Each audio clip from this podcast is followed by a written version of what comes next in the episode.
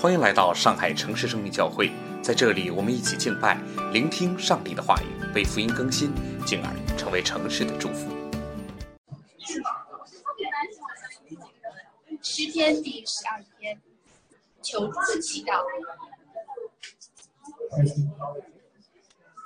大卫的诗交灵长，调用一八。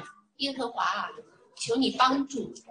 因虔诚人断绝了，世人中间的忠信人没有了，人人向邻舍说谎，他们说话是嘴唇油滑，心口不一。凡油滑的嘴唇和夸大的舌头，耶和华必要剪除。他们曾说：“我们必能以舌头得胜，我们的嘴唇是我们自己的，谁能做我们的主呢？”耶和华说：“因为困苦人的冤屈和贫穷人的叹息，我现在要起来，把他安置在他所切慕的稳妥之地。耶和华的言语是纯净的言语，如同银子在泥炉中炼过七次。耶和华，你必保护他们，你必保佑他们，永远脱离这世代的人。”下流人在世人中升高，就有恶人到处游行。这是上帝的话。感谢上帝。呃，如果你身边有第一次来的朋友，可以帮他们把圣经翻到翻到刚才读的地方，诗篇十二篇。如果你没有圣经的话，我们这里还有一些呃，对不起，我们有的时候手忙脚乱，有些事情没有照顾得到。呃，对新教会嘛，欢迎大家再次来到来到这里。嗯。如刚才通知的时候所说，今天我们会结束这个为持续了两个多月的诗篇的讲道系列。从下周开始，我们会回到新约，对，继续欢迎大家下周回到我们这里。那对于常来的各位，尤其是过去一个多月来到我们中间的各位，如果你不看手里面的这本小册子，考一下你们，这个诗篇的讲到的系列名称叫什么？这个系列的名称叫什么？叫什么？对，君王的诗歌，君王的诗歌，这是我取的名字。因为绝大多数的诗篇，绝大多数的诗篇，嗯，都是大卫这个以色列的君王所写的，并且让以色列人公开的世世代代的传唱下去。所以我把这个系列的名称取名为《君王的诗歌》，因为这是君王写的。同时，这里有个知识点。所有的诗篇不仅仅是我们过去所看的这十几篇，包括一百五十篇，所有的诗篇有敬拜，有哀歌，有祈求，有悔改，有长的，有短的，有大卫写的，也有不知道谁写的。新约的作者对所有的诗篇做了一个归纳性的总结，他说：避免我们读错了，避免我们读诗篇的时候老师说：哎呀，这个我怎么，我可以怎么做，我可以怎么做？不是。陆家记载说，一切的诗篇都在讲一位君王，而不是在讲我。那位君王的名字就叫耶稣。你们参加 Reframe 课程的人都知道，最近刚刚读过对吗？路加福音二十四章，耶稣自己做了这个总结，说所有的旧约圣经，包括了诗篇，都是为这位君王出场做的铺垫。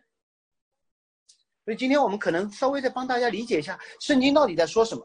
就好像 有的时候，你们知道我好片烂片，什么片子都看。有一个系列电影叫《哥斯拉》，对，四十岁的人也要看这个片子。它讲什么呢？它讲一个巨型怪兽。但所有你发现，所有哥斯拉系列影片当中，每一部片子有一个特点，就是主角全身出镜的时间其实只有几秒钟。全身出镜的时间只有几秒钟，但每一部电影都将近两个小时，其他时间在说什么？其他时间在说那个战无不胜的美军在谈论哥斯拉的时候，他们的神色是怎么样的？那些最厉害的科学家看着仪器的时候，那些绝望的样子是什么？其他的大型动物或者是怪兽见到这个人的见到这个哥斯拉的时候就怂掉了的样子。山川河流在他走过之后留下被移平的痕迹和那巨大的脚印，潜艇的雷达上面巨大高速运作的那些亮点。还有入水时候的那个小尾巴和军舰的比较，所有的这些镜头都让观众慢慢的在脑海当中拼出了哥斯拉的形象，直到最后他全身入镜，仰天长啸，期待了已久的影迷就全嗨了。就说就是这样的，而且比我想象当中的还要厉害。出镜率很低，但这影片依旧叫哥斯拉，因为他才是主角，他是唯一的主角。整个圣经也是这样的。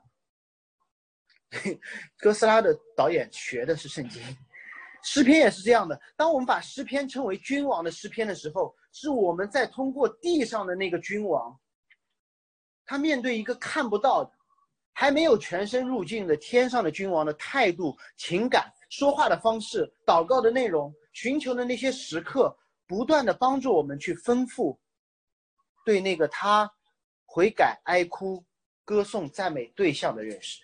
就是那位真正的君王耶稣基督，所以有的时候单从表现手法来看，我们都会发现圣经的文本是极其丰富，而且是美的，而且是美的。盼望我们过去并且今天的这十二篇诗篇，让我们认识到，可能我们自己在某个领域确实是王，我们在某个领域确实做的不错，但我们总期待一位另外王，另外的王，能够听我们的祷告，接受我们的悔改。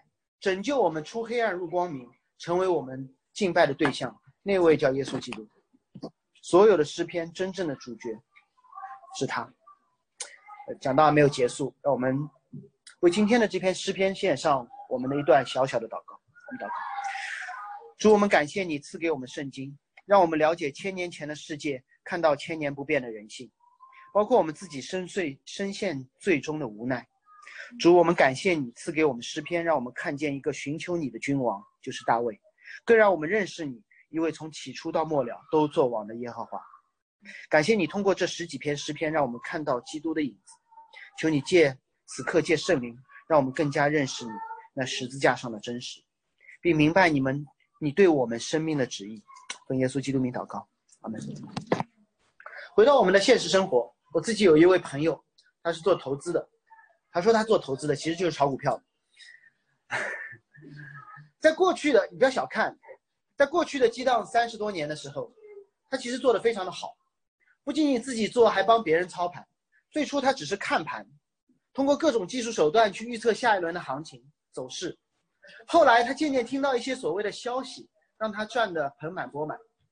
再后来他越做越大，成为了股市里面的一个角色，叫庄家。他甚至告诉我说，他可以随心所欲的，可能不是一个人参与到控制某只股票的价格当中，并从中牟利。我说你在吹牛，他说不，你去看一下，二零零零年二月十八日，深交所有一只股票叫中科创投，不知道你们多少人知道过这个历史。二零零零年二月十八日，中科创投的股票收盘在七十二块八毛八，是因为他要给他的某个投资人结婚献礼。妻儿发发，这不是，这是真实的。就居然人操控股市能够操控到精确到小数点后面的两位。然后我那个朋友告诉我说，所有的散户其实活在一个虚构建的虚拟世界里，是一个被控制在控制的 RPG 角色而已。突然有一天，我那个朋友意识到，说我到底在做什么呀？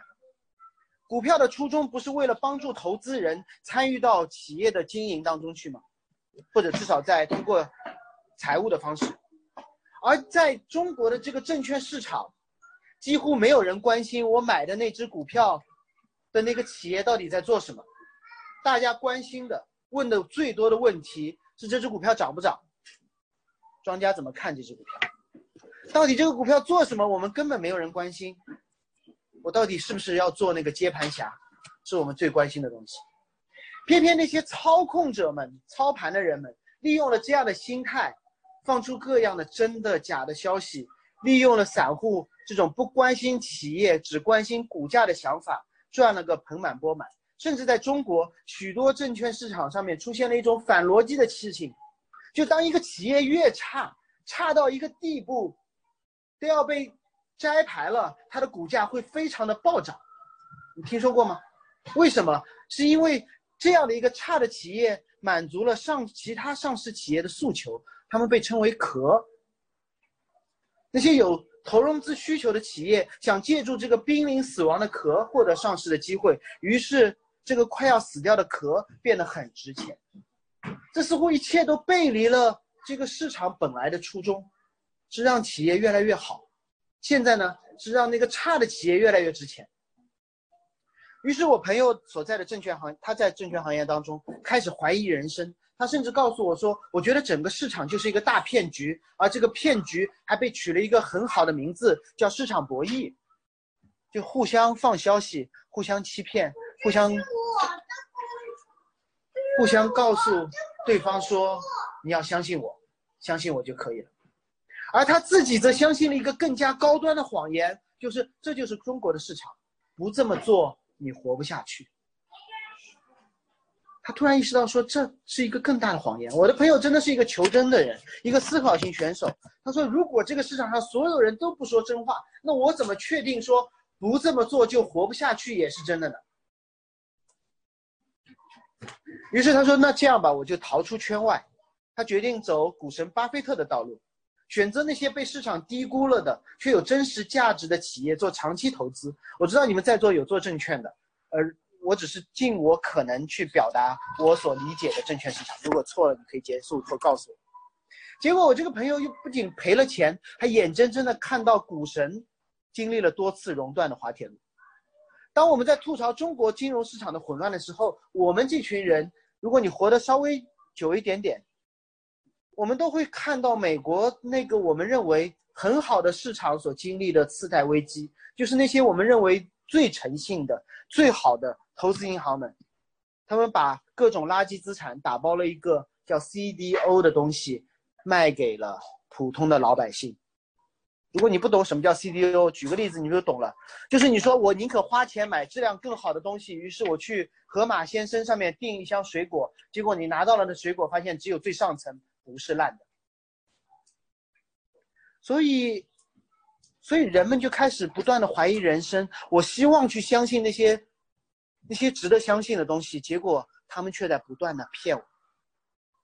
作为被割掉的韭菜，小老百姓会问说：到底什么是真的？作为业内人士，也要问：贵圈还有不撒谎的人吗？就好像上周的讲到，不要以为飞往美国股市的山就好了，这本身也是一个谎言。那不是中国良心庄家和被收割韭菜的出路。我们需要的是从被谎言的深渊当中被救出来。不是通过相信多一个谎言，而是呼求一位救赎者，抓住那唯一真实的东西。大卫的时代没有金融市场，没有华尔街之狼，但是任何的一个时代都不缺乏谎言和说谎的人。诗篇十二篇，大卫在谎言当中寻求救赎，他向神哀哭，并且让以色列人不断的传唱说：当我们看到身边全是谎言的时候，其实有一条出路。我们一起来看今天的诗篇，三个方面：世界的话、上帝的话，我们应该信谁的话？世界在说什么？上帝在说什么？我们到底应该相信谁？我们进入今天的诗篇，大卫一上来就开始喊，他说：“耶和华，求你帮助！耶和华，求你帮助！”中文八个字，英文三个字，原文其实只有两个字：“耶和华，救命！”字少事儿大，我们都懂的，对吗？而且大卫是当时以色列的王，哎，不是我们这种无知小民啊。他居然公开，他不单单自己喊了，他还交给他的诗歌主领领长，就是交给当时的人民日报的公号，说你帮我发一条消息，说神啊救命！大卫碰到了他做王之后最大的麻烦。并不是我们之前以为的他儿子的篡位，不是那一次，而是一个系统性的问题，逼的这个君王在写下了这个求救的诗篇。他不单单自己求救，他带着所有的人求救，可见这是一个群体性的危机。我们知道这是出大事儿，我们看一看出了什么大事儿。大卫开始解释，他说：“因为虔诚人断绝了，世人中间的中性人没有了。”大卫这个国家什么都有，有打兵、有打仗的，有带兵的，有搞经济的，有管律法的。但是大卫说有一个很大的问题出现了，就是没有虔诚的人，英文叫 godly，就是反映上帝形象的人，没有中性的人，faithful。圣经当中最早是用来形容亚伯拉罕的，说这是这个人是相信神的，是相信一个比他更高的权柄的一个人。这是大卫求救的原因。我不知道你们自己在公司里面，在企业里面，你们觉得企业最缺什么样的人？可能你会觉得我最缺金牌销售、技术骨干、投资人，甚至你会觉得我缺一个打扫卫生的阿姨，因为阿姨一不在，所有人都发现了。但是大卫说，在我的国家里面，没有了敬虔的、反映上帝形象的，并且相信一个比我拥有更高权柄的那个人。随后，这位王开始描述了这个国家在缺少这样的人的时候带来的一个表现。第二节和第四节，他说：“人人向邻舍说谎话，他们说话是油嘴唇油滑，心口不一。”第四节说：“他们曾说，我们必能以舌头得胜，我的嘴唇是自己的，谁能做我的主呢？”大卫真的一棒子把自己所有的国民都打死了。他说：“人人，每一个人都向邻舍说谎话，这得有多糟？”每个人都是谎言的制造机，但我告诉你这是事实，因为我们从来没有一个人早上起来，我们第一反应就是刷手机的嘛，从来没有一个人早上起来或出门的时候对自己说：“我今天要准备撒两个谎。”你不用提醒自己的，你就去干了，你就去干了，对吗？我们只会对自己说：“今天千万不要随便信口开河，今天管好自己的嘴，今天管好自己的手，别在手机上面乱发胡说八道了。”这还是有良心的时候，撒谎是我们每天生活的默认值。当然，大卫所说的撒谎不仅仅包括那些显而易见的谎言，像邻舍说谎，不是我们早上出门要赶地铁，然后碰到邻居，邻居问我说：“哎呀，你是不是上班去？”说：“啊，不是，不是，财务自由了，出去玩。”不是这种 撒谎，你知道吗？但是类似的场景时有发生。你的邻居说：“好吗？好，好，好，没问题。忙吗？没有，不忙，还好，挺好。”或者点个头，或者甚至我们要避开这样尴尬的谎言、撒谎的机会，我们低头玩手机，哪怕手机上面你都没点开，你都能低头看手机，因为你要避免那些别人问你好吗？我到底告诉他我好还是不好？别人问我忙吗？到底告诉他我忙还是不忙？我不希望别人了解我更多，免得纠结怎么回答，因为我们就是不想说实话。别人问我们好吗的时候，我们不想告诉别人说其实不好。别人问我们忙吗，说之后我们不想说我们忙死了，显得我们是个 loser。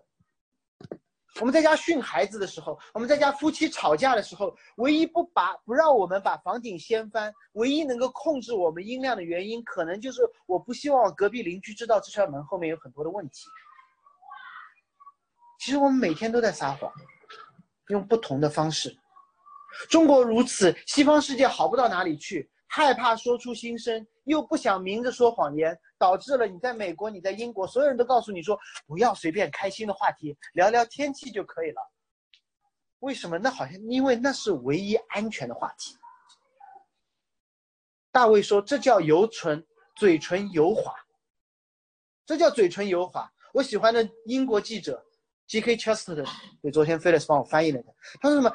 他说：“求主把我们脱离什么满足心硬之人的肤浅之词，因为我们的心都是硬的，导致什么？我们就随便说些肤浅的话就好了，免得触及人内心的深处。谈谈宠物就好了，谈谈天气就好了。”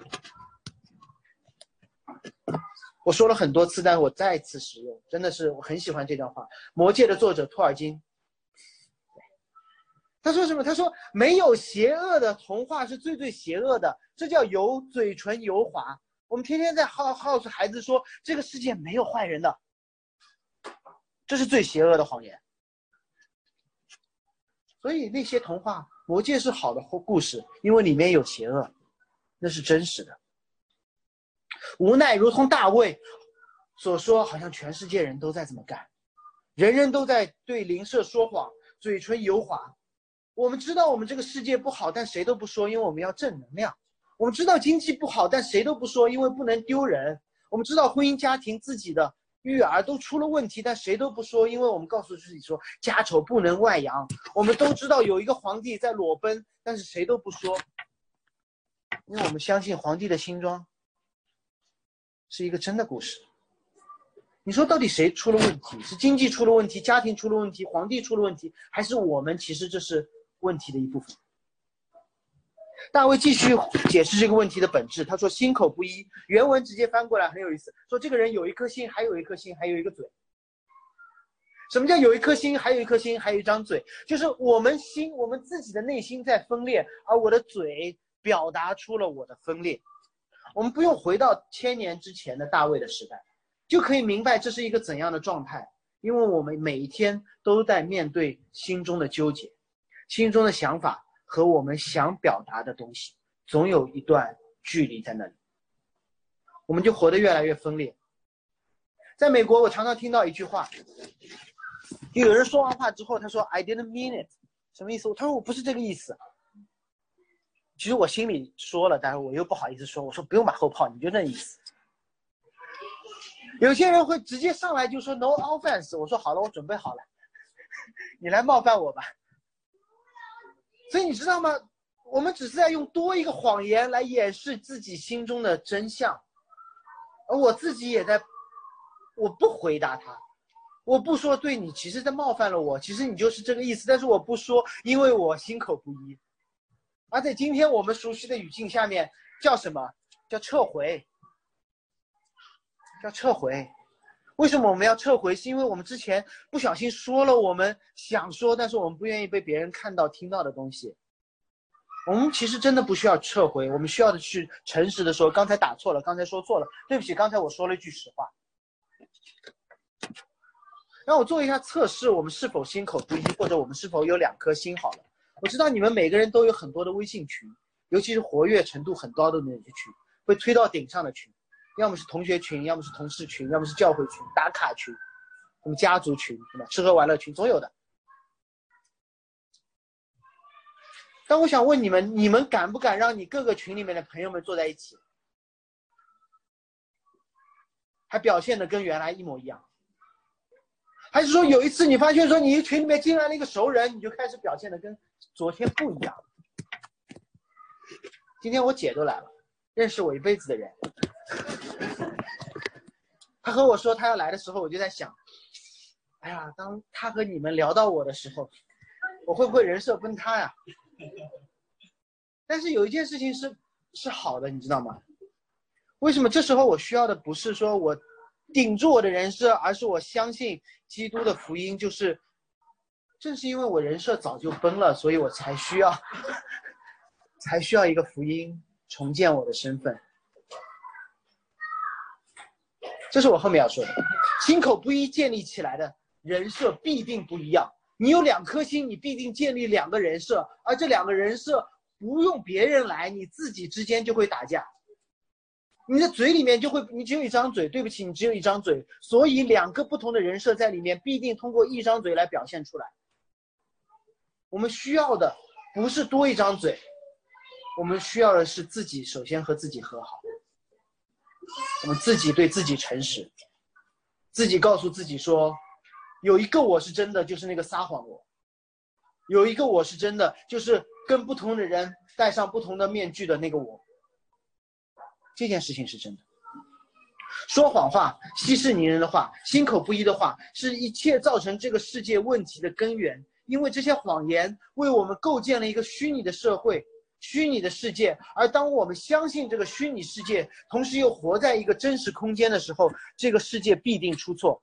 就好像我们戴着一个 VR 的眼镜出门上街一样，不出问题才是最大的问题。而且每一次的问题必定是一个巨大的问题。我给你们举一个例子，你们就可以理解为什么这个世界一切的问题不是因为缺乏资源，而是因为人撒谎。而引起的，而且这会不断的发酵，让大卫这个君王觉得非常的绝望。昨天我听到我们中间一位律师的弟兄说，他工作有一部分，有一部分就是为工作的一部分就是为客户草拟某些法律文书，然后这一刻他就开始纠结，我到底是拟一份合规的文件呢，还是拟一份所谓的合理规避风险的文件？前者是一件正确的事，后者是一件似乎容易的事。一份合规的文件让一个律师成为真正的、真正的律师，而一份所谓合理规避风险的文件会让一个律师成为他客户喜欢的律师。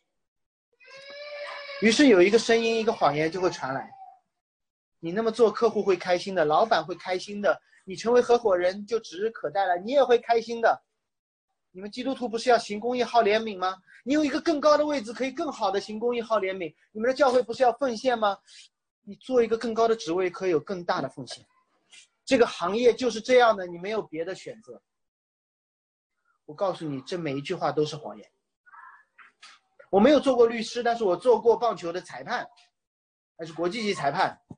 一个取悦人的裁判会让既得利益者开心，但只能告诉所有人说我不是一个合格的裁判。我们应该尊重的不是任何一个当事人，而是那个规则。要不，为什么美国的大法官被会被称为半神，并且是终身制的？是因为他尊重的，他所。看重的只有那个不变的规则，而不是任何一个可变的人。同时，通过相信谎言的方式，不会让我们获得更高的伸张正义的机会，只会让我们成为一个相信、纵容、传递谎言的一个环节。我们不可能通过撒谎的方式去到一个更高的地步来行公益、好怜悯，这是不可能的。我们通过撒谎的方式，只能让自己成为一个撒谎的人。而这个谎言，这个最大的谎言就是这个世界就是这样的，我们没有选择。这个世界可能是这样的，每个人都有选择。你都能选择不相信上帝，你还能不选择去相信一个真实吗？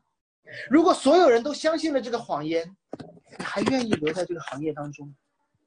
如果神整个的人都相信这个谎言，这个世界都是这样的，我们没有选择，你敢想象这个世界会变成什么样？你宁可相信这是不是真的吧？不要小看你听见、看见、说出的每一句话，不会让你，这可能会让你在某一件事上觉得容易，但是成，但是这会让你成为这个堕落世界的一部分，让这个世界多一个相信谎言的人，让这个世界多一个传递谎言的人，让这个世界少了一点点的真实。沉默，更多的时候是对虚假的一种沉默。这个世界的问题不是粮食短缺，不是土地不足，而是每一个人都撒谎，而且每一个人都会相信撒谎是唯一的出路。面对这样的情况，我们该怎么办？有个好有诗篇，有的时候挺安慰人的，就是我们看到当时。最有权力、最有能力的大卫都表达出了满满的无力感。大卫都表达出无力感，我们就不用拍胸脯说放着我来。这无力感来自于大卫的孤独感。他说：“近前人、忠信人一个都没有了，只有我一个，一个都没有。你让我怎么办？我说什么别人都不相信的，他们故意不相信。”大卫说：“其他人故意构陷我。”诬告我的时候，被谎言围围绕的时候，我最希望的是有一个人站在我身边替我作证。这从犹太律法上来看就是如此，有且只有一个见证人，那么这件事情就是真实的。没有这个人，一个人都没有的时候，大卫说什么都没有人会相信的。你们读法律的，我知道在座有很多读法律的，你知道证词是假的，串供其实非常难。如果证词是假的，串供非常难。两个人分开审一下，问点细节，你就发现说这个证词是假的了。所以，所以有的时候你要知道，你相信谎言其实是件很难的事情，因为撒谎真的是很难。你需要通过不断的撒谎，不断的洗自己的脑，和上一刻的自己串供，你才可以活下去。而这会让你活在一个被谎言戳穿的境况当中。你会活在一个恐惧当中，偏偏大卫不仅仅提到了邻舍之间的谎言，他第五节也说到了一个法庭的画面。他说：“我们就是那些说谎的人，说我们能以舌头得胜。”大卫面对了一个一个很难的情况，就是他在法庭之上，所有的辩没有没人会替他辩护，他没有证人。法官说：“我就是说谎，你怎么办吧？”他们说：“我的嘴唇就是我的。”谁能做我的主？没有任何东西能够辖制那些说谎的人。说的好听的叫我的地盘我做主，换一个说法就是每个人都无法无天。所以不要以为个人主义是今天后现代的产物，是当代的特色。大卫的时代就是这样的，一言不合就自立门户，私设公堂。这是圣经里面所记载的。他跟他的儿子不开心的时候，他儿子做了一件什么事？他儿子在耶路撒冷城门外拦住所有去找大卫打官司的百姓，说：“你们可以有多一个选择，你们可以来我这里打官司。”所以，对于百姓来说呢，好事还是坏事？我告诉你是坏事。当他们有两个法庭可以去告的时候，他们会怎么选？我肯定选一个性价比高的嘛，所以他们选的不是公平和正义，他们选择的是我对我好的、熟悉一点点的那个法官。尤其，因为我最近跟我们当中的很多律师聊了很多，听了很多，所以我就想到，今天中国的法律是找律师，大家要找律师，第一反应是什么？跟检察官关系好的嘛，对吗？不是业务能力强的，是路子野的。所以大卫的时代和今天时代没有变化，因为人的罪从来没有变化，这也是个好消息。那就是大卫的问题可以是我们的问题，那我们的问题可以在大卫的诗篇里面找答案。于是，在以色列人的历史当中，越来越多的人开始私设法庭，每个人都开始出一个今天把它称之为司法解释的东西，真的。你看，妥拉之后是什么？塔木德、米什纳，所有的都是个人开始解释摩西的律法。这么做让整个世界越来越碎片化，越来越个人化。你知道这一切是怎么发生的吗？或者说，是什么导致了这个世界越来越碎片化、个人化？这个世界的常态，我们相信了。一个谎言，叫这个世界的常态就是充满谎言的，不断的告诉我们说没办法，没办法，这个官司打不了，肯定输的，怎么办？我们自己就开始伸张正义。我们为什么会对别人骗我们感到愤怒，对自己的撒谎感到遗憾？教自己的孩子说是说不能撒谎，因为我们相信有一个这个世界看不到的公义在哪，我们看不到。看不到，你看，我们真的是要教孩子什么是对的，对吗？但如果这个世界都是错的，如果这个世界里面犯错是生存之道的话，我们为什么要教孩子什么是对的呢？有没有想过，如果这个世界每一个人都在撒谎，没这个撒谎是这个世界的常态，为什么我们会渴望一个不属于这个世界的真实呢？只有一个可能性。我们没有把撒谎从娃娃抓起，是因为我们像大卫一样，看到满目疮痍的这个世界，看到分裂的内心的时候，我们知道我们的良心在告诉我们说，这个世界并非如此，这个世界不应该这样，这个世界起初不是这样的。虽然我们看不见，圣经记载了这一切开始的原因，就是所谓的。原爆点，英文叫 Ground Zero，九幺幺的那个爆炸的地方叫 Ground Zero。这个词我在创世纪的时候提过，就是一切灾难开始的地方，谎言开始的地方，谎言变成一个所谓的新常态的地方。那我们要回到那个旧的常态是什么？原爆点之前有第一句谎话说出之前，如果那个时候是有的，那我们就有希望。问题是怎么产生的？因为有第一句谎言被说出，有人相信了，有人传了，有人又信了，于是谎言像病毒一样遍满了全地。那个事情发生在哪里？发生在一个叫伊甸园的地方。有条蛇问女人说：“神岂是真说你不能吃树上所有的果子，所有树上的果子？”第一个谎言让人开始怀疑神的恩典。你吃了这分别善恶树上的果子，你真的会死吗？谎言让人怀疑神的公义。你吃了以后，你能够像神一样，如神能知善恶。我说了一次又一次，什么叫如神能知善恶？因为神不需要一个更高的标准来告诉他什么是善，什么是恶。如神能知善恶，就是说我来决定什么是善，什么是恶。善恶的标准是订立律法者和律法的关系，而人与标准是律法。和守法者的关系，而这个谎言告诉女人说：“你不需要成为一个守法者，你可以订立自己喜欢的律法。”用今天的经文来说，就叫“谁能做我的主呢？谁能做我的主？”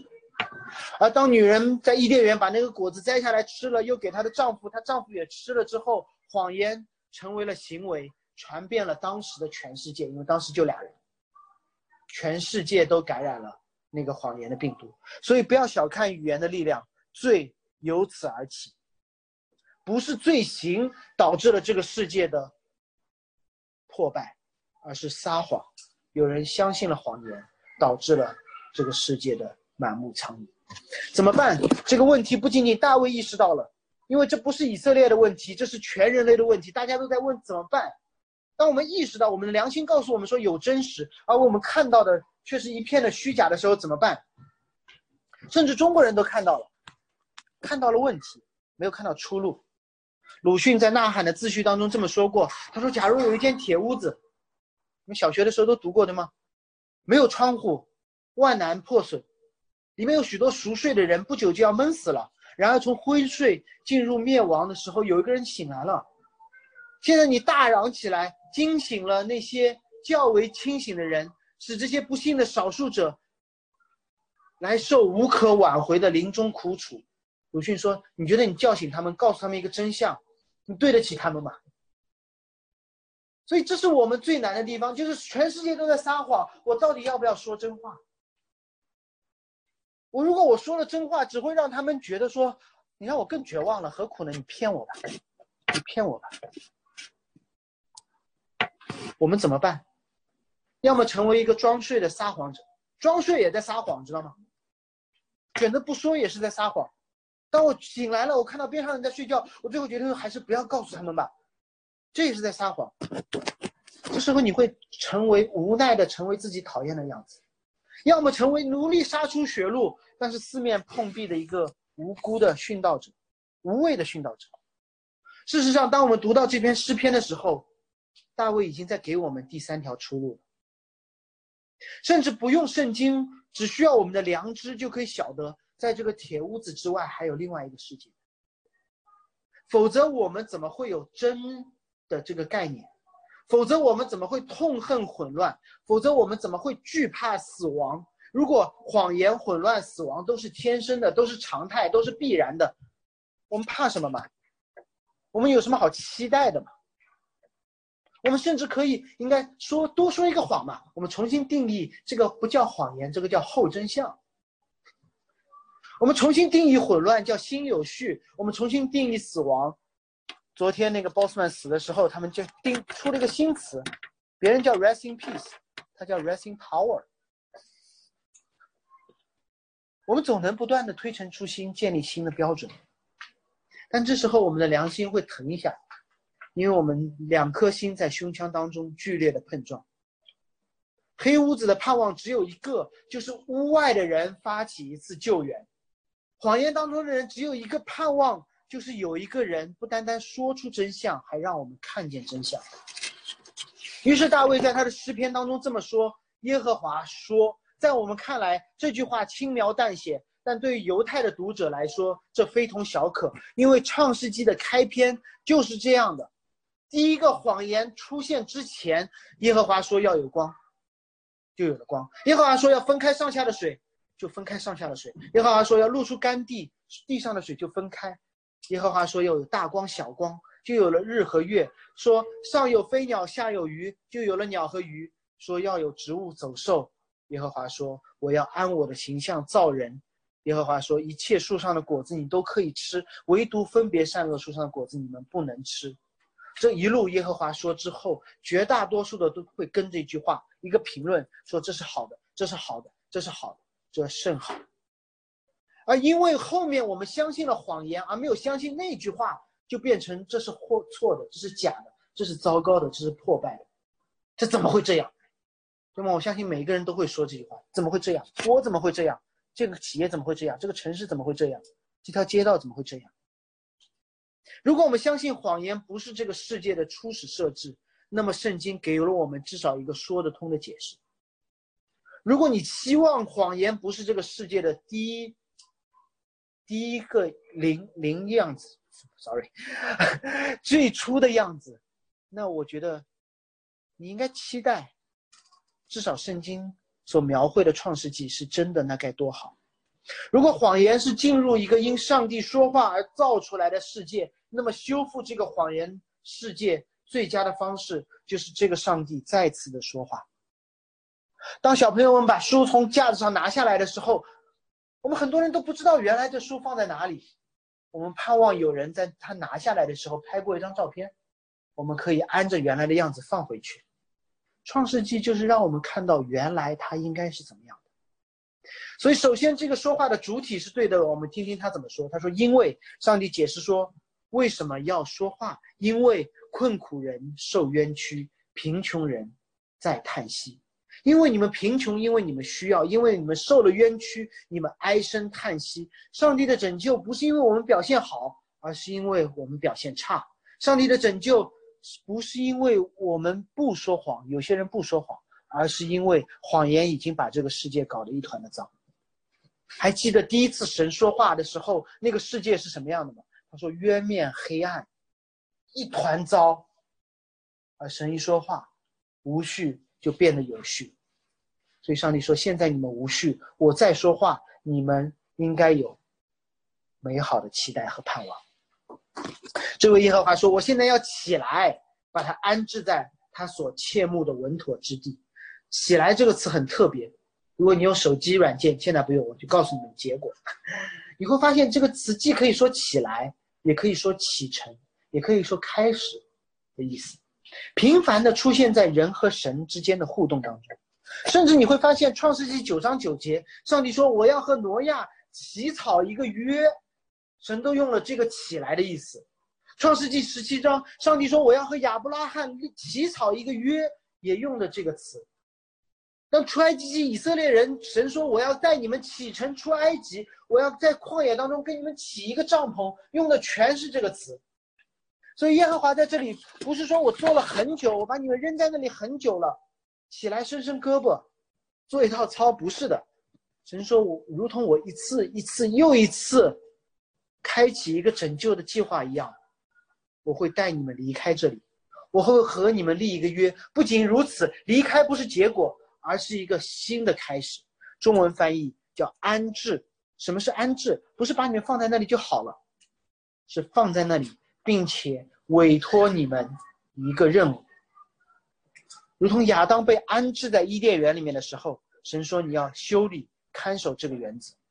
耶和华说的是什么？我知道你们搞砸了，我要把你们救出来，我要和你们重新立约，我要把你们放在一个安全的地方，我要给你们一个任务和使命。这样的话不是大卫第一次听到说出来。如果是一件空穴来风的口号，那我们和大卫都应该质疑，这是不是一个新的谎言？凭什么你们基督教总是在说别人说谎，而你们自己是真的呢？在座的基督徒，这样的质疑是有效的，也是合理的。我们需要有人问我们说：凭什么你说别人是在撒谎，而我们所相信的是真的？所以，我们教会真的很欢迎那些非基督徒和怀疑主义的人在我们中间，因为我们的信仰需要被挑战，需要被历练，需要被基督徒需要被从迷信当中救出来。事实上，我就很喜欢怀疑主义的抬杠，它帮助所有的人去认识自己的信仰是什么。我举一个例子，很有意思的例子，我不知道你们在座有多少人看过那。呃，叫什么《简史三部曲》在中国真的很火，尤尔·赫拉利写的《人类简史》什么《未来简史》什么简史，它里面有一个理论，我直接读，这是直接的引用。他说，任何大规模人类合作，包括宗教的根基，都在于某种只存在于集体现象中的虚构故事，包括基督教。他说，他他对基督教的评价很高，他说基督教虚构的故事最好。换句话说，他的理论就让大家知道，说人类的行为是建立在共识的谎言之上，真实不重要，只要这个谎言大家相信就好了。有点像纳粹的宣传部长，对吗？拼命说，拼命说，就有人信了。但你知道吗？人类简史这本书之所以它刚开始被在中国卖的真的很好，在美国并不好，因为中国卖的好，所以才美国卖的才才好。所以它的第三部是在中国先出的，为什么？是因为它在海外至少有六次被拒绝出版，被退稿了，因为它有一个严重的逻辑漏洞。这是他在纽约大学做发布会的时候，有一个学生就直接问的。他说：“那个学生真的就这么问，他说：‘赫拉利，你说，你说人类建立的共识，人类的建立是建立在一个虚构故事的共识之上。那请问你的这个故事是真的还是假的？你所说的人类简史这些东西说的像真的一样，到底是不是一个多了一个虚构的故事？’”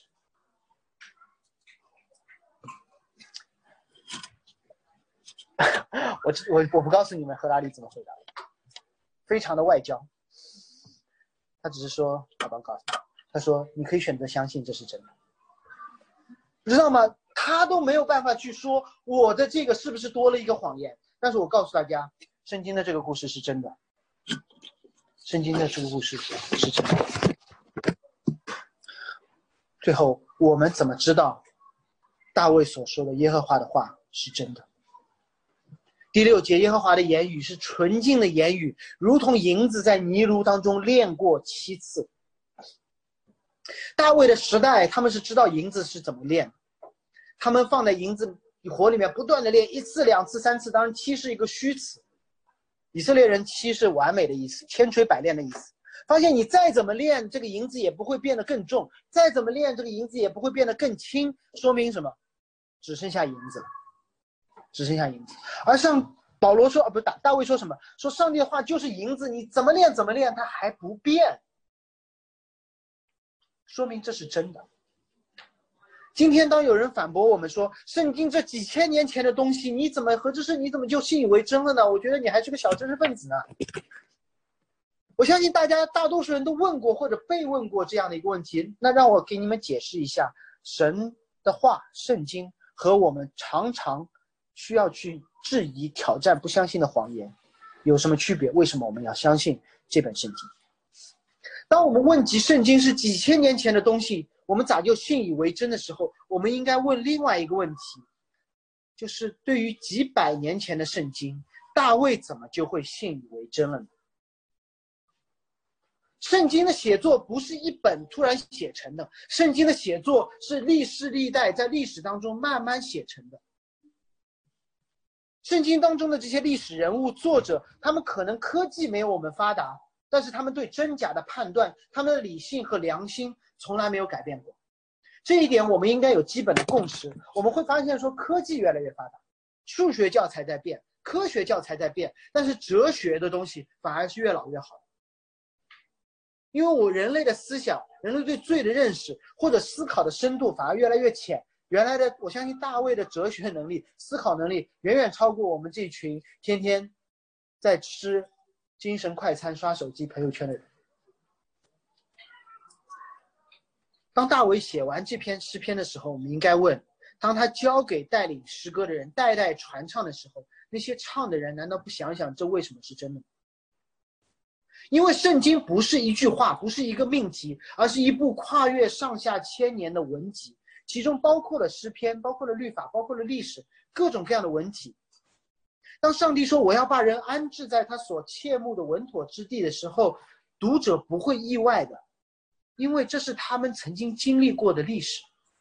这不是一件新的谎言，而是对一个历史的回顾。上帝与大卫立过约，赋予他治理国家的权柄，把他放在了耶路撒冷。这件事情不是新鲜的事。而大卫知道他做的这件事情不是新鲜的事，因为大卫之前以色列人在埃及的时候为奴、困苦、贫穷、唉声叹息，结果上帝把他们带出了埃及，穿过了红海，安置在流着奶与蜜的迦南之地，给了他们律法，说：“我现在给你治理这全地的权柄。”再往前，摩西可见的亚伯拉罕的时代，亚伯拉罕被上帝带出了自己偶像崇拜的家园。与他立约，赋予了他祝福万民的责任，安置在了迦南，说你好好的在那儿生活。再往前，亚伯拉罕追溯家谱，可以看到他那些家谱追溯到了挪亚的时代。上帝把挪亚带出了一个邪恶的时代，以彩虹为记号，与他立约，带出了洪水的审判。当洪水退去之后，亚伯拉罕哦不，上帝把挪亚安置在这个干地上，说：“你要生养众多，治理这地。”挪亚也不意外，说：“这是你对亚当说的话。”因为当上帝创造亚当，把他放在伊甸园的时候，他说：“我让你。”生养众多，治理之地，看守修理这个园子。我为什么要说这么大的一段东西？是因为谎言最害怕的是什么？谎言最害怕的在求证，是追溯历史，去调监控，对吗？但是大卫所有整个圣经的记载，就是不断的让你调监控。你去看嘛，你去问嘛，你会发现说，我们不断的在用已经发生的事。确认现在的事，预言将来的事。所以大卫的时代和他的后裔，包括他之后反对他的人，为什么会把这首诗篇，为什么会把整个诗篇传唱至今？因为他们不得不承认这是真的，这是前有古人，后有来者。圣经是在历史当中慢慢写成的，任何一位作者都可以查考他之前的故事是不是真的，并且允许任何人。去确认他所写的是不是真的。同时，如同我们开篇所说，圣经不是一个简单的历史的记载，每一卷圣经都包括了对历史的记载以及对将来的预言。每一卷圣经都是一个一个链条上面的一环，既扣着历史，也预言了将来。跨越千年的圣经不是简单的记载，是记载预言。然后后面一后面一卷呢，说我应验了预言。我继续记载，我继续预言，环环相扣的一卷书。任何一个时代的反对者，他们都在努力的攻击圣经，这是基督教信仰唯一的经典。所以我说，基督教信仰很脆弱的一点在于，我们只有一本圣经，对吗？我们只有一本圣经，我们没有任何办法去出新的东西，而且圣经已经结束，我们不能开发出新的神学，而。历世历代反对我们信仰的人都在攻击，而且你可以发现圣经里面充满了细节，充满了细节是什么概念？如果是是假的，这就是一个超时空串供，知道吗？这是一个跨越两几千年的一个巨大的谎言，这是一个串供。你要么觉得这帮串供的做伪证的人太厉害了，要么这就是真实的可怕。的一个故事。当我们看大卫的诗篇，他预言了什么？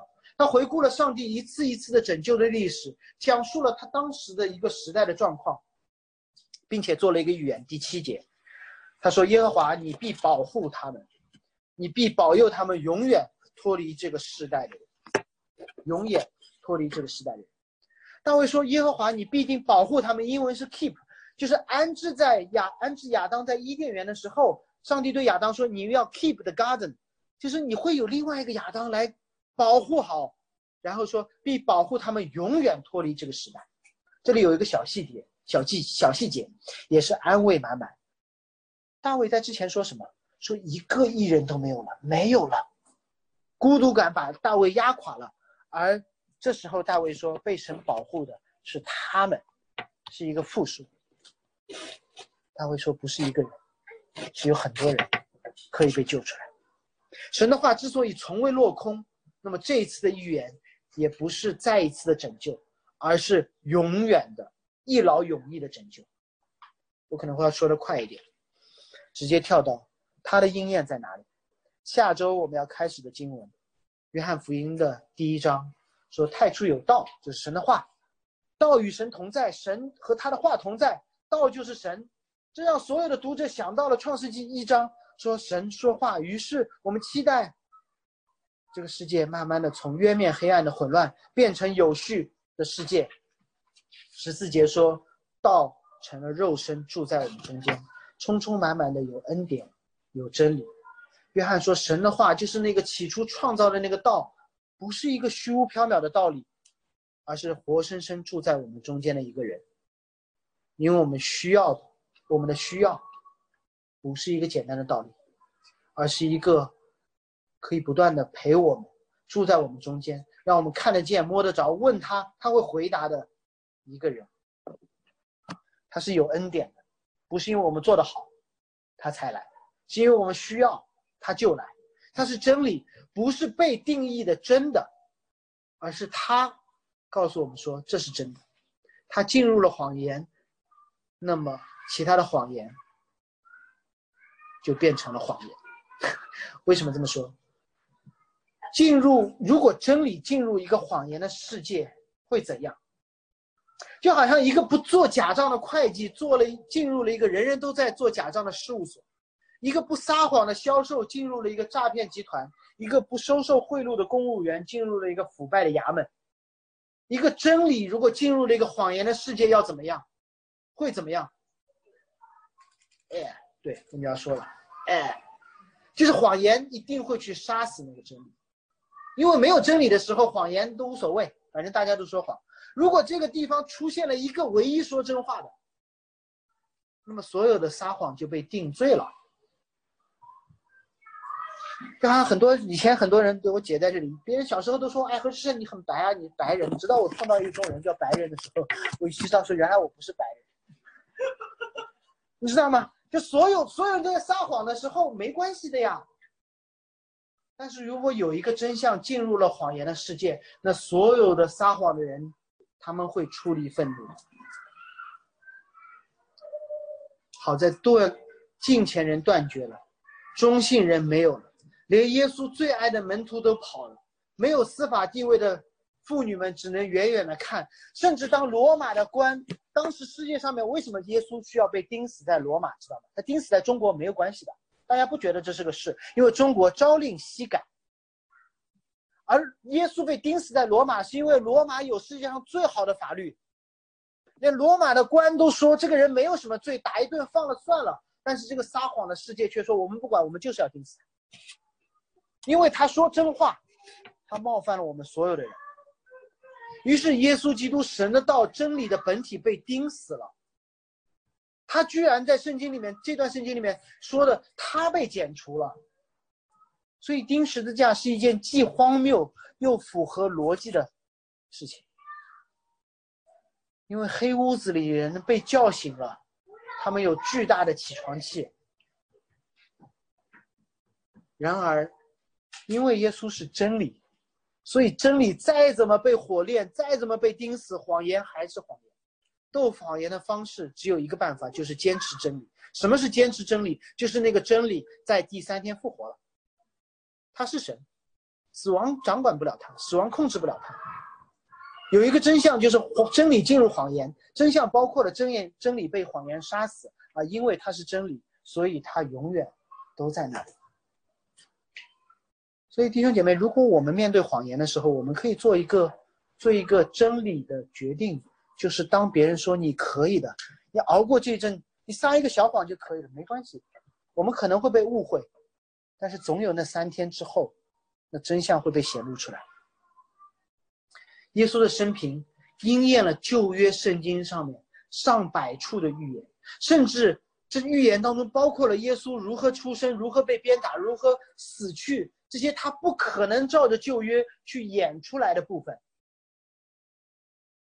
他证明了整个旧约是真的，神的话是真的，他是神的话，他证明了神的话是真的。为什么要相信上帝的话，并他的独生子耶稣基督？一方面，耶稣基督的死而复活是真实的历史事件，不管你信或不信，这都是真的。如果是假的，何况罗马帝国都希望这是假的。那当时的门徒都不愿意相信，你知道吗？圣经里面甚至有一句话是保罗写给当时的门徒，说你们不要随便相信，你们去确认一下。保罗对于门徒说：“你们去确认一下耶稣到底有没有复活。”格林多前书十五章，这本圣经邀请所有的人来挑战，说你来看看到底是不是真的。真正撒谎的人不会这么做的。只有真的相信这是真的人才会这么做。同时，耶稣说：“你的挑战，你的仔细的观察，包括了什么？包括了这件事情是不是真的，以及这件事情是不是应验了整个上下千年所写成的那一本圣经。我给你们最后举一个例子：如果你跟我打牌，虽然我不大打牌，比如说打德州，每个人摸五张牌嘛，对吗？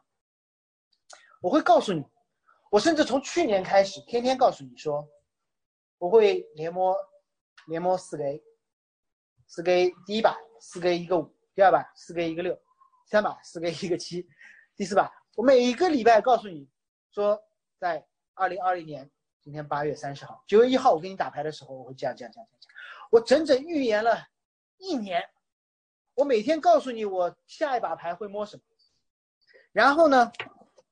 今天呃，过两天礼拜一的礼拜二的时候，我们坐在一起，随便你怎么洗牌，摸上来就是四个 A，第一把四个 A 带一个四，第二把四个 A 带带一个五，然后我连摸了六六百把，都应验了我过去一年当中每一天跟你说的话。你会觉得什么？你会说巧合，命太好，巧合，还是你会觉得说你你到底是谁？你做了什么？你要么觉得说你最好跟我是朋友，不然你这人太可怕了。你知道吗？圣经当中对耶稣基督死而复活的应验超过六百次，这应验这预言被记载在跨越几千年的历史当中。你当然可以说这是巧合，可以说几千年来人在造一个巨大的谎言，跨越千年的串供。就是尤瓦赫拉利所说的那个虚拟故事，但你知道吗？你相信这个虚拟故事，你需要巨大的信心，你需要反常的信心，你需要超自然的信心，你甚至需要反反理性的信心。要么你可以相信这是真的，你说这个人太可怕了，他最好是我的朋友。而耶稣说我是你的朋友，这是一个好消息，这是一个极好的消息。就是那个书写千年历史的那个人啊，对我们说：“你是我的朋友。”最后有一个更好的消息，诗篇的结尾是一个开放的结尾。他说：“下流人 不是下流人，就是比较很糟糕的那些人在世人中升高，恶人到处游行。”大卫说什么？大卫说：“这个时代还会有谎言的，但如果耶和华的话不是谎言，那么你我可以做一个不说谎的人。”法律是公正，律师马上就到。你可以在威逼利诱，甚至是刑讯逼供的时候，坚持不妥协，不说谎。你知道吗？这是每一个生活在魔都、被谎言围绕之人，或者即将被谎言吞噬的人，最大的福音，就是耶稣马上就要来了，律师马上就要来了，公义马上就要被伸张。我们一起祷告。主，我们感谢你，你让大卫写下这诗篇，让我们明白良心渴望的清洁是合理的。这样的人不是孤独的。主，我们感谢你赐下你的独生儿子，道成肉身的耶稣基督，成为这个混乱世界的锚，让我们可以抓住。我们祈求你，让我们被你的真实所吸引，成为讲真话不撒谎的一群人。我们感谢你赐给我们圣经，让我们知道如何在谎言当中依旧带着盼望。等待当中度日，期待你公义的降临。奉耶稣基督名祷告，阿门。好，邀请大家把手中的小册子翻到呃，翻到第七页。